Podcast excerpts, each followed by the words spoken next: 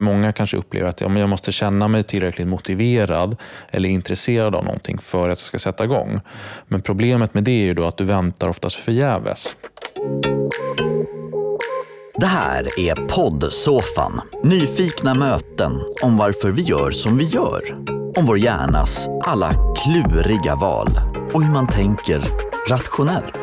Poddsoffan från AP7.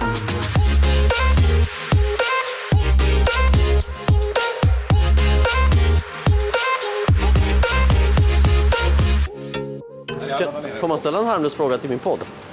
Ja. Brukar du skjuta upp saker? Ja. Vad är det du skjuter upp nu i- som du egentligen borde göra? Eh, studier. Studier. Ja, just nu. Men hur länge, är det hållbart? Hur länge kan du skjuta upp det? När måste du ta tag i det? jag, jag måste ta tag i det ikväll egentligen. Alltså. Egentligen igår. Brukar du skjuta upp saker? Nej, aldrig. Aldrig? Nej. Så du går nu direkt? Jag kan skjuta upp träningen någon dag eller två. Men den här tiden när du vet att du har skjutit upp något, går det inte att gnaga då i dig? Träning till exempel. Jag gör ju inte det. Det är fantastiskt. Mm, visst är det? Vilken egenskap. Ja, Hur får man den? jag vet inte. Man förlikar sig med sig själv kanske. Altså, jeg er gift med en eh, madame Tottesuit. Det vil si at hun handler umiddelbart, og jeg ser det an til i morgen. Ja, jeg er lite manjana. er jeg. Ja. Du får en annan klang det här spanska när man säger det på norska. Hva? Manjana. Ja. Dagens gäst har skrivit böcker om en sjuka. Ni vet den där som drabbar ganska många av oss. Att skjuta upp saker. Prokrastinering som det heter med ett finare ord. Alexander Rosenthal, välkommen till poddsoffan. Tack så mycket. Var är vi någonstans nu? Vi är på Centrum för psykiatriforskning och det är en eh, utbildnings och forskningsenhet som drivs av Region Stockholm, alltså landstinget i Stockholm, och av Karolinska institutet. Och ut genom fönstren så skymtar man det här jättebygget, nya Karolinska då. Ja, precis. Vi hade en fin utsikt förut där man kunde se ut över eh, den här nya präktiga byggnaden. Men nu har man byggt massa bostäder i vägen så att vi har inte så mycket utsikt längre, tyvärr. Du är legitimerad psykolog och doktor i psykologi, är det så? Ja, precis. Så att jag är psykolog i grunden, vilket betyder att jag eh, har och jobbar fortfarande med patienter som har psykiska besvär. Och Sen så har jag även disputerat i psykologi, vilket betyder att jag har eh, lagt fram en avhandling och försvarat den. Och eh, jobbar nu som forskare och lärare och som psykolog. Då. Varför är du så intresserad av, av mänskliga psyket så att du ägnar eh, ditt yrkesliv åt det? Ja, det är en bra fråga. Jag har nog alltid dragits åt det hållet och tycker att det är intressant att förstå människor. Och fick så här tidigt i livet höra att ja, men du skulle passa jättebra som psykolog. Och sen i gymnasiet när man läser någon sån här översiktskurs i psykologi så tycker jag att det var intressant. Och så kände jag att ja, men det där vill jag lära mig mer om. Så att jag sökte in till universitetet och det kändes rätt från början. Och idag drivs jag väldigt mycket av att förbättra eh, behandlingsmodeller för att människor ska kunna eh, övervinna psykisk ohälsa. Så att, att bättre kunna diagnostisera och behandla olika former av psykiatriska diagnoser. Hur fick du höra det, att du skulle passa som psykolog? Stod du liksom och var den där lyssnande kompisen alltid i uppväxten? Eller? Ja, det tror jag i och för sig är lite av en myt när det kommer till vem som blir psykolog och inte. Men, men det var en sån sak som jag fick höra väldigt tidigt, att jag var en väldigt eh, en inkännande och lyhörd individ som gärna satt ner och lyssnade på andras problem. Så att det låg väl kanske lite i, i min natur ändå. Du har ju fördjupat dig i det som många av oss håller på med, då, då, att skjuta upp saker. Och så har du skrivit böckerna då på ämnet Dansa på deadline och 10 i 12. De handlar bland annat om prokrastinering. Prokrastinering, som det heter i det här fenomenet med ett, med ett finare ord. Vad är det för böcker? Varför skrev de om detta? Den första boken, Dansa på deadline, den skrev jag tillsammans med en journalist som heter Lina Wennersten. Och det grundar sig i att jag under psykologutbildningen eh, träffade en patient. Man ska nämligen träffa patienter under handledning. Och den personen eh, led av prokrastinering. Det var en universitetsstudent som inte klarade av sina studier. Och Då sa min handledare på den tiden att ja, men det, här, det här är prokrastinering så du måste lägga upp en behandling för det. Hur tog det sig uttryck? Ehm, svårt att kunna slutföra de eh, uppgifterna som, som tillhörde kurserna som personen läste. Eh, Så att eh, hon hamnade efter i allting som hon skulle göra. Eh, Och det slutade ju då i att eh, inte tog de poängen som man behöver ta och fick problem med CSN då, för då får man ju inte förnyat studielån. Då. Så det utvecklades till många olika följdproblem kan man säga. Det var inte bara det att, att studierna inte gick som de skulle. Ehm, och det mm, fick upp, fick upp mina ögon för ett fenomen som jag inte hörde talas om tidigare. Så att jag läste på och blev intresserad och sen, och sen så tyckte vi att men det här skulle man kunna göra en självhjälpsbok på för det finns ingen bra och det finns framförallt ingen bra på svenska. Så då blev det en bok som är utgiven på Natur och kultur och som bygger egentligen på att eh, man ska kunna behandla prokrastinering med, med, med sig själv. så att säga. Man behöver inte någon hjälp. Och Den eh, modellen eller den behandlingen den har vi utvärderat i flera studier nu med väldigt goda resultat. Så det tyder på att man kan faktiskt komma till rätta med sin prokrastinering på egen hand. Har du själv skjutit upp någonting på, på sistone? Nej, inte i ordets rätta bemärkelse. Eh, Men däremot så kan jag eh, behöva prioritera om saker och ting. Jag har ju väldigt många olika arbetsuppgifter och då kan det betyda att jag ibland behöver fördröja en viss aktivitet för att hinna med en annan. Så det, det handlar mer om tidsbrist skulle jag säga. Det är inte det många hävdar att det handlar om?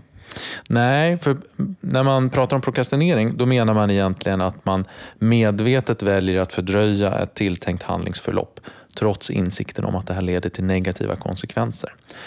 Så att man kan säga att det handlar om att man undviker en aktivitet framför en annan och att man vet om att det här är ingenting jag borde göra för det kommer leda till någonting negativt. Och det är lite annorlunda jämfört med att behöva prioritera om till exempel.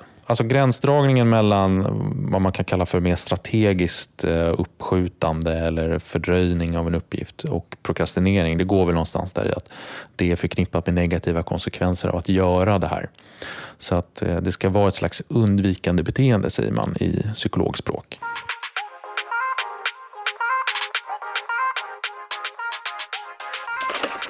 Varför är vi ofta så dåliga på att få saker gjorda då? Det beror på lite olika saker, men framför allt eh, så påverkas vi av när i tiden som värdet av en aktivitet infaller. Och med värde så menar jag helt enkelt när man ser resultatet av sina handlingar eller när man känner en viss belöning av att ha gjort någonting. Då. Eh, och med de flesta uppgifter och aktiviteter i livet så infaller inte den här belöningen eller resultatet förrän längre fram. Och då kan det vara svårt att känna sig motiverad i stunden. Så om vi tar en sån sak som att eh, plugga till en tenta till exempel eller göra eh, ett visst projekt på jobbet där deadline inte infaller förrän om tre månader. Då kommer vi alltid vara mer motiverade att göra någonting som känns belönande i stunden eller där man ser resultatet i stunden. Till exempel skicka iväg massa mejl eller sortera saker ting i lådor eller städa rummet eller vad det nu kan vara. för något. jag känner igen mig. Jag tror att de flesta har en viss igenkänning där. Eh, och Det behöver inte vara någonting negativt alltid. Alltså man kan ju vara väldigt produktiv trots att man prokrastinerar någonting. Och Det finns till och med en hel kult kring det här som kallas för produktiv pro prokrastinering. Då. Men eh, till slut så måste du ändå ta tag i den här saken du har undvikit. Och Då kanske den har blivit eh, värre eller större eller att du har fått eh, liksom, gliringar från andra om att du borde ta tag i det där eller upplevt väldigt mycket ångest under tiden. Och så där. så att det är aldrig ett särskilt eh, rationellt beteende, skulle man kunna säga.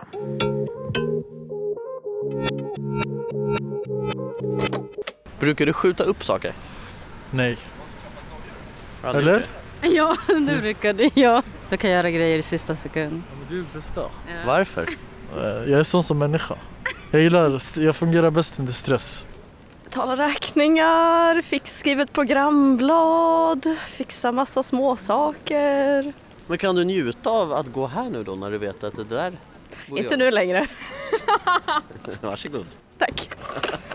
Ge oss några tips på hur man ska bli bättre på att få saker gjorda då. Mm. Mycket handlar om att försöka bryta ner större uppgifter eller aktiviteter i mindre delar. För att som vi varit inne på så påverkar när i tiden en belöning infaller oss väldigt mycket. Och om man då bara jobbar mot någonting som är belönande längre fram eller ser resultatet av sina handlingar längre fram så behöver vi föra det här närmare oss själva i tid. Och Det är därför det är så bra att dela in stora uppgifter i mindre delar. Alltså att man har delmål på vägen som man jobbar mot. Och att man försöker konkretisera de här delmålen så, så gott det går. Så att istället för att säga ja, men, eh, nästa vecka ska jag ta tag i det där PMet på jobbet så kanske man ska specificera för sig själv att ja, men på måndag mellan 10 och 12 då ska jag sitta ner och skriva det här PMet. Och om det är en stor uppgift då kanske man behöver många sådana här små konkretiserbara delmål. Då. Och då får man känslan då av att man avslutar delar av det hela tiden? Ja, för att om vi ska upprätthålla någon slags motivation så måste vi hela tiden se att vi har tagit ett steg framåt i riktning mot liksom slutföra uppgiften. Så att så länge man inte ser att man har tagit det där steget, då kommer inte vår motivation att påverkas. Och Det är det som är så trixigt med prokrastinering, för många kanske upplever att ja, men jag måste känna mig tillräckligt motiverad eller intresserad av någonting för att jag ska sätta igång. Men problemet med det är ju då att du väntar oftast förgäves. Så Eh, det vi eh, brukar göra i våra behandlingar och det jag brukar rekommendera patienter jag träffar är att vända på den här snurran istället och tänka, okej okay, men kan du inte ta ett steg framåt först och sen se hur det har gått. Och utifrån det då utvärdera, okay, är jag benägen att ta nästa steg?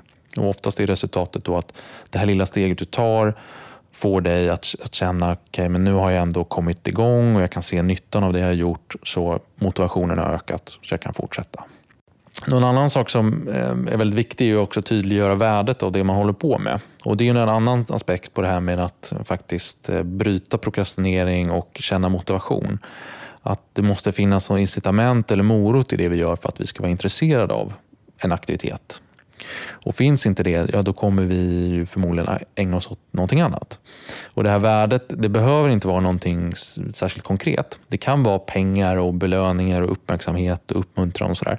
Men det kan också vara inre värden som handlar om att jag, jag gör någonting för att jag brinner för det väldigt mycket. Som att jag eh, som psykolog tycker väldigt mycket om att hjälpa andra människor så det är en drivkraft för mig som, som får, att, får mig att, att eh, hänge mig åt mitt, mitt arbete, även de delarna som kanske är tråkiga. Då. Så vi behöver tydliggöra värdet på något sätt. Och Det är särskilt viktigt då om värdet inte infaller förrän längre fram i tiden. Då kanske man behöver se resultatet hela tiden av att jag strävar mot det här som jag tycker är värdefullt. Eller att man inför små belöningar under vägens gång. Alltså att efter att jag gjort det här delmålet, då kan jag belöna mig själv med det här som jag tycker väldigt mycket om att göra. Till exempel. Inte vet jag, gå ut och ta en drink eller gå på bio eller ta en fikastund eller någonting. Ehm, sen ett annat tips eh, handlar lite också om distraktioner. För att en annan faktor som påverkar oss väldigt mycket idag när det kommer till uppskjutande beteende är ju att vi lätt blir distraherade. Ehm, och då eh, finns det ett väldigt enkelt knep som helt enkelt handlar om att försöka ta bort så många distraktioner som möjligt från liksom, den miljö där du ska sitta ner och göra den här uppgiften som du skjuter fram. Eh, det kan handla om att du byter miljö helt och hållet så att istället för att sitta på ett stökigt kontorslandskap går till ett avskilt rum och sitter där och jobbar. Eller om du studerar, då kanske du inte ska sitta hemma utan du kan gå till biblioteket. På olika sätt försöka hitta en miljö där man blir så produktiv som möjligt. Och sen att förstås också ta bort så många onödiga distraktioner som, som det går. Och De distraktionerna behöver inte vara en kollega som kommer och frågar saker utan kan ju också vara din smartphone som plingar till. Så försöka stänga av den eller ta bort de här eh, notiserna som dyker upp. Eller att bara uppe programmet på datorn som är relevant för din arbetsuppgift. Så stäng ner allting annat. Alltså försöka göra din miljö så distraktionsfri som möjligt då, och bara koncentrera dig på uppgiften som du behöver slutföra.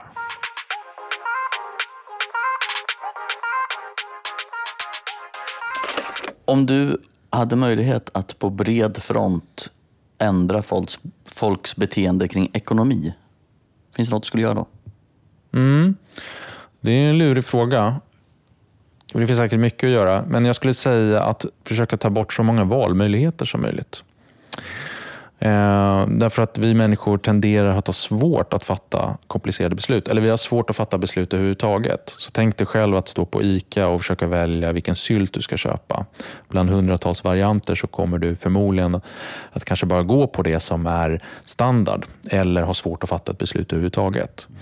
Och så eh, tänker jag också kring ekonomiska beslut. Att det kan vara för komplicerat för människor att fatta beslut som är komplexa.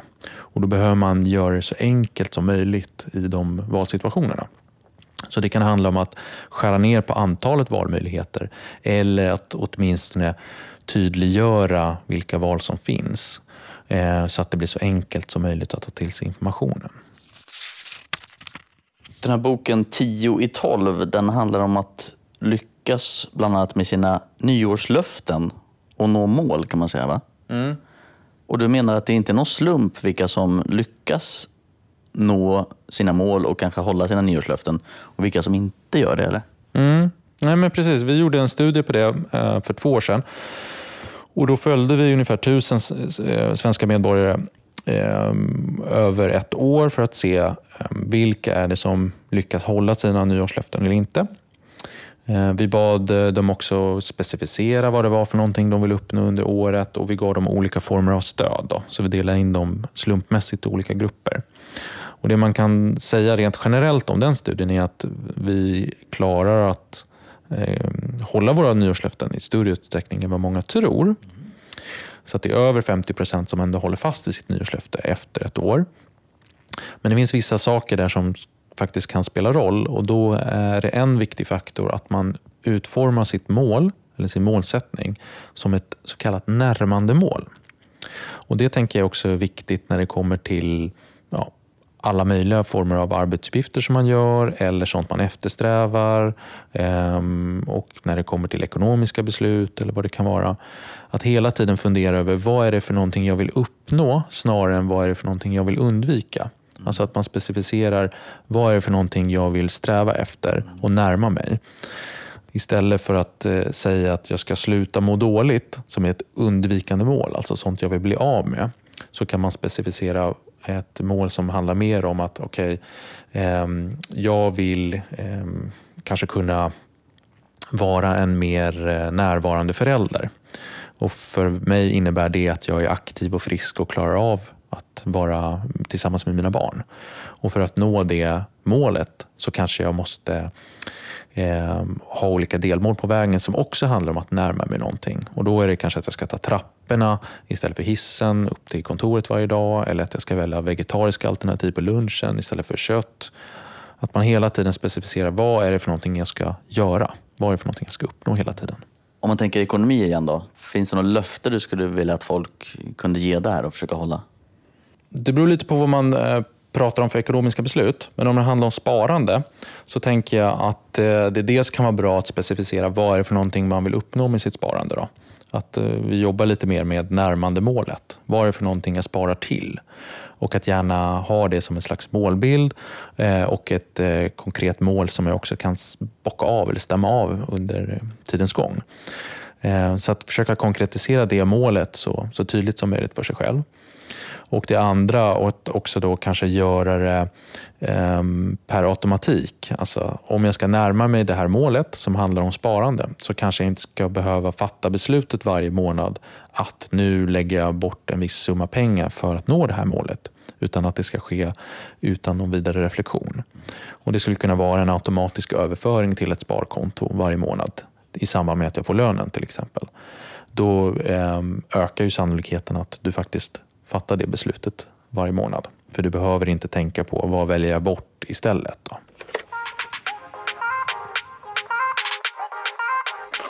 Vad händer 2020 för dig? Ja, bra fråga. Jag borde fatta ett nytt eh, nyårslöfte kanske. Vad var det senaste då? Jag springer ett maraton. Och det lyckades jag med. Ah, snyggt. Mm.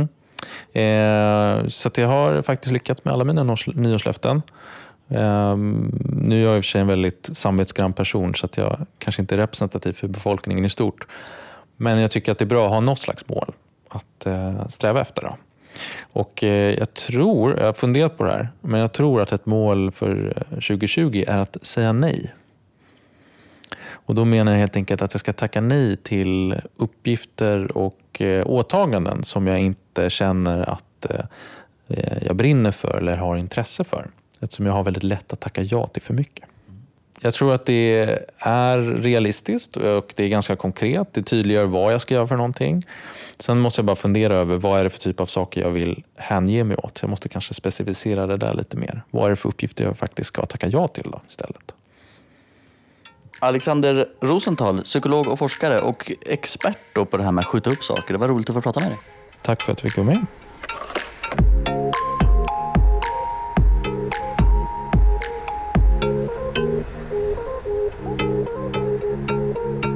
Poddsoffan. Från AP7.